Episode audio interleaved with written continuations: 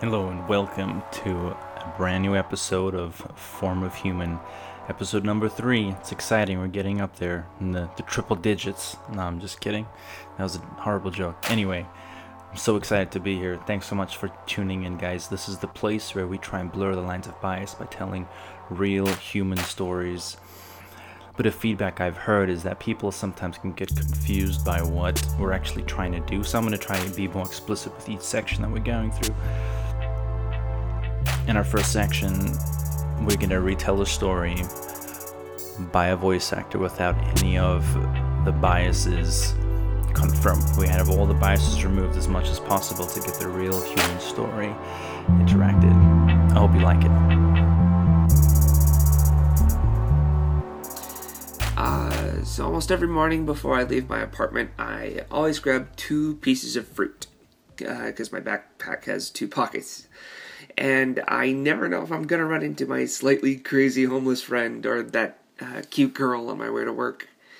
Uh, I'm a commuter, duh, uh, and I usually go by train or motorcycle if it's a great day, but usually it's the train because. Uh, because we're all on on a schedule, like some people's schedules end up overlapping. Like you're leaving from the same place. You're not always arriving at the same place, but you're leaving at the same time. And people are creatures of habit, so they often tend to congregate in the same cars. Like some people always go to the front car, the back car, the middle car, three cars from the back. We all have our preferences, I guess. Uh, personally, I always either go to the front car or the back car of the train. And as soon as I get there, there she is. Uh, this one girl that I always see there every morning. She just looks so down to earth. Like she's she's just she's just obviously going about her day, like her business every day, you know? And like I always think about saying hi to her, but she always seems pretty engrossed in what she's doing, which is like just like riding the train. I don't know. So I never say hi, but in my mind I'm always like, "Hey, random train rider girl," and sometimes I like say hi to her in my brain, like, "Hey, good morning." And on days when she's not there, I'm thinking, uh, I don't know. I'm thinking, is she running late? Or maybe she got here earlier, or maybe she's even working overtime. I don't know. But I always have these weird thoughts about this stranger. It's like, oh, I have all these conversations with her in my head, and when I see her again, then I'm thinking to myself, hey, how's it going? I haven't seen you in a while. That sort of thing. But I never actually vocalized this conversation, and I think I've made eye contact with her like, like twice. But I feel like I know her somehow.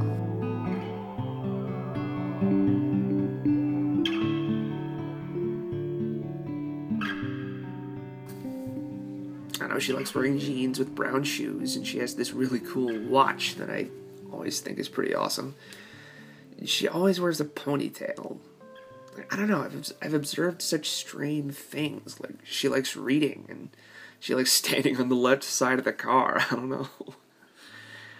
Just gathered this information inadvertently. Like I'm not, I'm not stalking her, but our lives have sort of, have sort of interacted, and there are a few people like on this train that I feel like I've connected without ever really connecting with them. Because that's one thing that's interesting. As I leave the train, I make part of my daily habit to greet this guy who lives on the streets. Like, whenever I run into him, I reach into my bag and give him one of my fruit, but when I'm on my motorcycle and don't see him, I usually find someone else to give the fruit to. But he's this guy with like short dreadlocks and he's a little crazy. Like he shouts at traffic, like wanders through the streets, and sometimes he's sleeping on the streets. But I always smile and wave at him, and he recognizes me from far away, and he waves at me. And if I don't see him in a week or two, I I genuinely get worried about the guy. Like, where's he been, and why haven't I seen him? And like, was he taken away to some mental institute? I don't know. So I like I genuinely find myself concerned about this guy who's a complete stranger to me other than these hellos. Like, I don't know his background, I don't know his life, but I know he likes apples and bananas sometimes.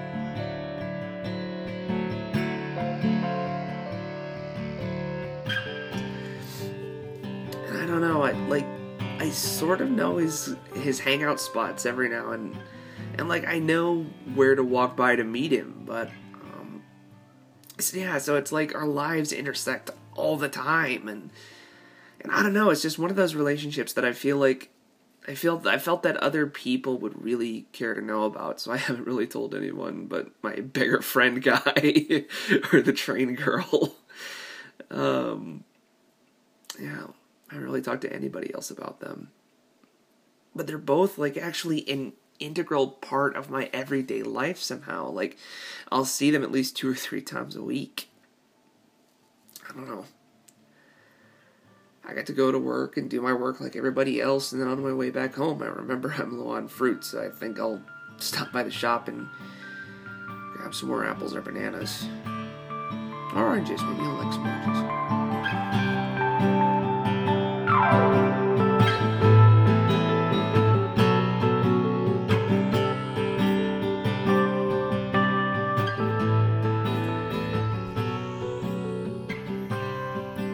Connected most of the story is how we need a human connection with the people around us in close proximity to us. I recall when I was in in China and took a lot of public transportation, I used to come across something very similar. You know, would see the same people going back and forth. I wouldn't always like many of them or some of them, um, but I still was very curious, and this this this wonder of what they're thinking and where they're going was was in the air.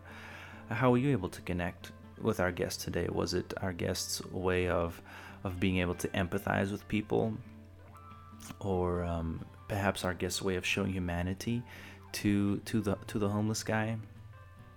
Perhaps it was just our guest's way of picking up particular details about the people around. Give it some thought.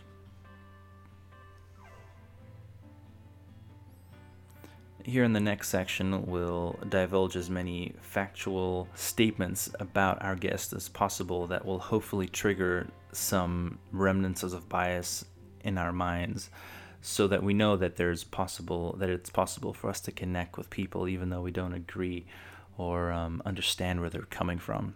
What I'll do is I'll play the Song of Earth in the background to remind us that we're all from one planet. It's all um, a beautiful mess that we're coming together as one humanity to uh, to be and to live. So, without further ado, let's learn a bit more about our guest.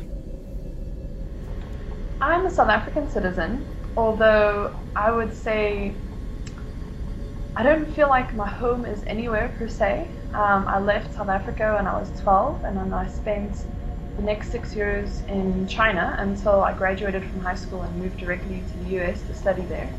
Um, and now I've decided to come back. I've been back in South Africa now for about a year and a half, but I, I find myself often feeling like, you know, China isn't really home, the States, nor South Africa, so I feel like I'm a bit of a global citizen, if you would. I would put myself on the spectrum of uh, atheist agnostic. I don't write off the idea that there might be a higher being, but I don't ascribe that belief to any particular religion or um, way of life. So I guess agnostic would be a better description. I think politics are crucially important to a functioning society. However, um, I innately distrust politicians, which is a bit of an issue, and I generally find myself leaning towards a more liberal stance um, or more democratic in the States, if you would. Uh, in South Africa, I also align with the Democratic Alliance. I identify as a non gender conforming lesbian, which pretty much means that I don't always wear clothes that are highly feminine. I don't present in a traditionally feminine way. I, I do not I do not identify with a particular ethnic group. However, I would consider myself a Caucasian. In South Africa, I think I'm middle class. I wouldn't say that I'm lower middle class. In terms of the world, I would say lower middle class.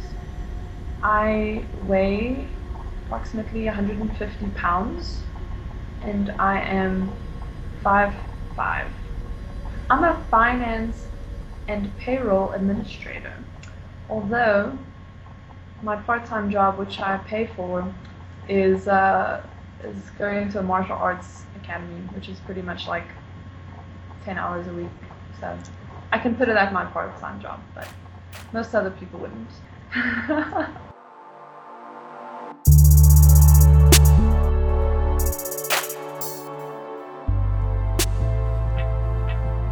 Well, I hope some of your biases were exposed so that you could look them head on and confront them.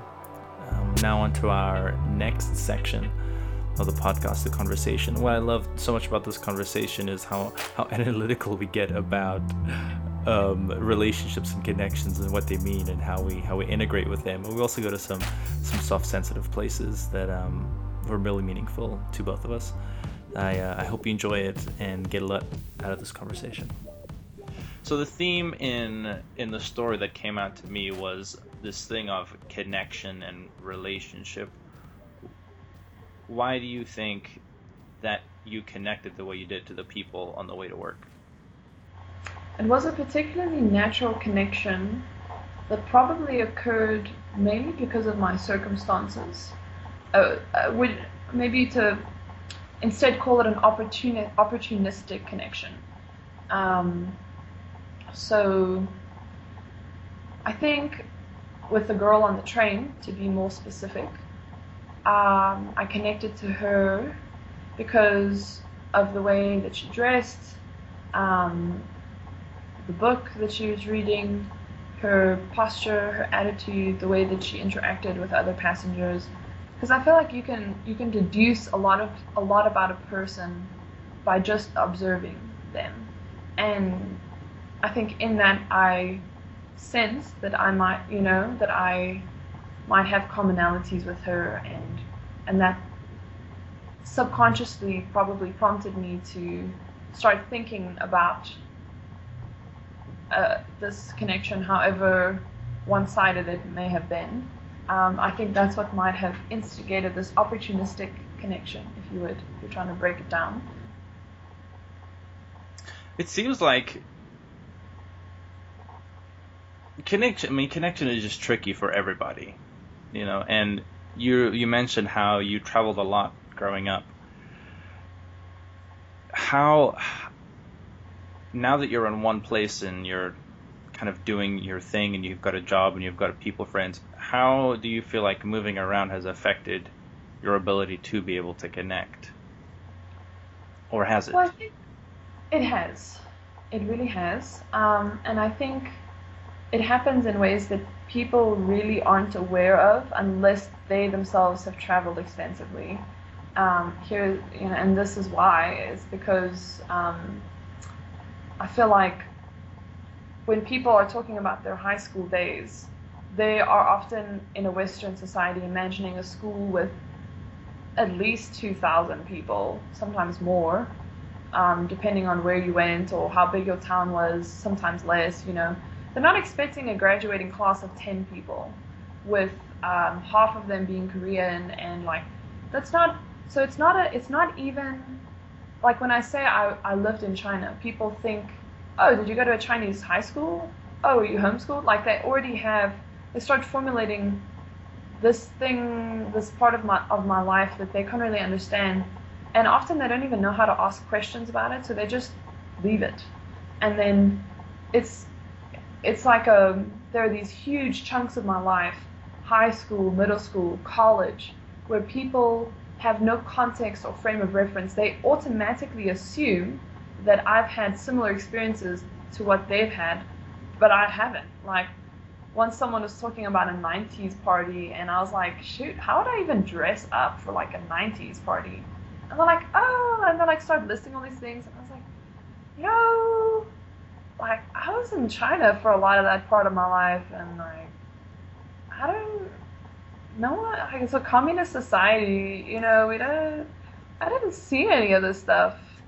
um, okay, but cool. I, I guess now I know how to dress 90s. You know, I don't, just weird little things like that where when you start to realize that people's contexts are completely different than your own and and it totally shapes the way that you that you process information and interact with different cultures and languages and it just I, don't know I think the way that people approach problems when they've lived overseas is, is totally different than someone who's who's never left their you know state province whatever you want to call it.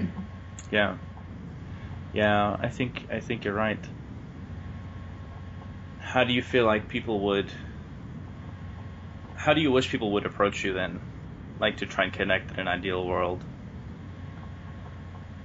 well i guess i would i don't know just asking asking more questions about it I, it would and i think it would come a lot later in any friendship or relationship but just to just to even first understand to go beyond oh, you left overseas? Cool. Like, what did, did you eat something weird?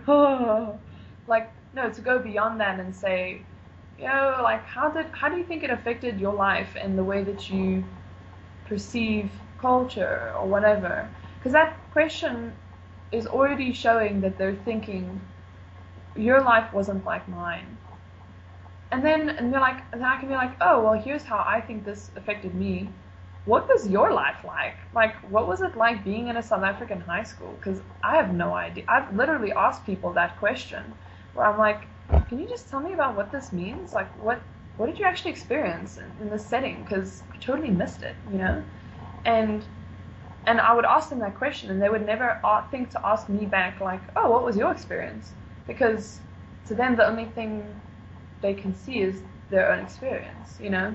So I don't know. I think just just open-minded questions that that that actually depict the fact that they've recognized that there is a difference and that you have lived an entirely different life. It's a good start. If there was one thing that you wish people knew about you when they first see you, what do you wish they would know? Uh, that I have a sensitive little soul. I actually just wrote a song about this last night. Um, but there's that part that goes, Don't you know I got a sensitive soul? Don't you know? You know? And, um, and I think a lot of people, because I'm such a strong personality, I'm very assertive, I'm very decisive. Uh, I know what I want, and I will. I know what to do to get it. And if I can't get it, then you know I'll I'll, I'll back off, and it's fine. But like I'm a chaser, I'm an initiator, and that can often come off so intimidating that people think that I'm a robot that doesn't have feelings, and I have I have a lot of feelings. I'm like a little teddy bear. I'm so mushy gushy inside. I'm all about feelings. I like cuddling. Um, and people often don't think about that just because all they see is how gold driven I am, or you know, they see the harder parts of me first before they they understand that I'm very soft. Actually, I'm a very soft person. Um, I might not be in the ideal place right now where I can say, I feel like my life is whole and complete in terms of different aspects of relationship, different types of relationships, different types of connections. Uh, in a lot of ways, I think I'm not I don't I don't feel like my life is complete. I often find myself feeling lonely, um, but at the same time, knowing that and feeling that, I can still say that I'm satisfied with the connections I have because I know that they're worth it. So I'd rather be in a state of deficit, if you would, and let let the few connections I have be really good, really quality, than to be flailing around trying to grasp for empty empty connection and having like a fake like a fake replacement you know? So yeah i think i'm in an interesting part of my life that i that i suspect a lot of 20 somethings are in frankly where you're still trying to establish a place in the world and and fulfill these all these different aspects of of connections, all these different needs that you have, levels of needs, romantic, social, work, you know, um, and you're still trying to establish those things. And I think, I guess the only thing, the crux of the issue for me is that while in this process of establishing all those connections and all those relationships, I guess I feel like I'm doing okay, even though I haven't reached my goal, even though I don't feel happy all the time. I still feel like I'm where I'm supposed to be.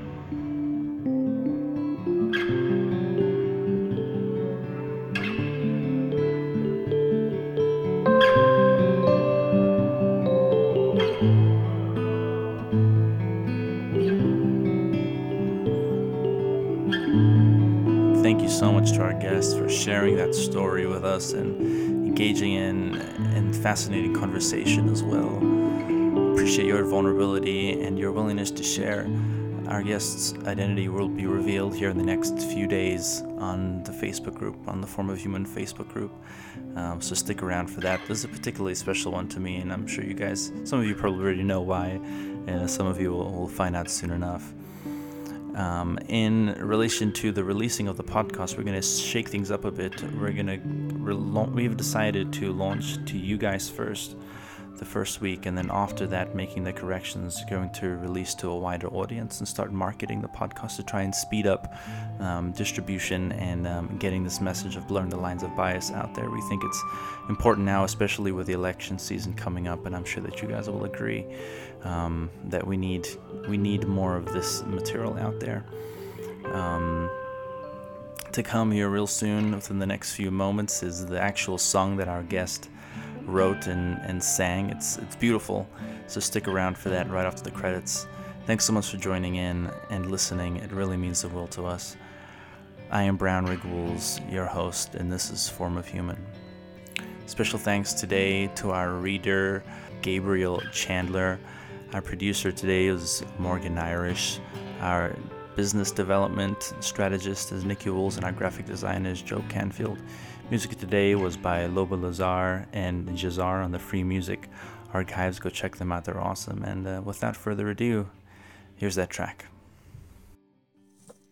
I'm giving to earn a little bit of living. I'm singing to meet my soul again.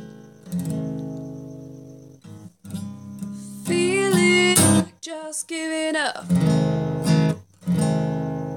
Cause I'm giving, living, singing, feeling till I'm empty.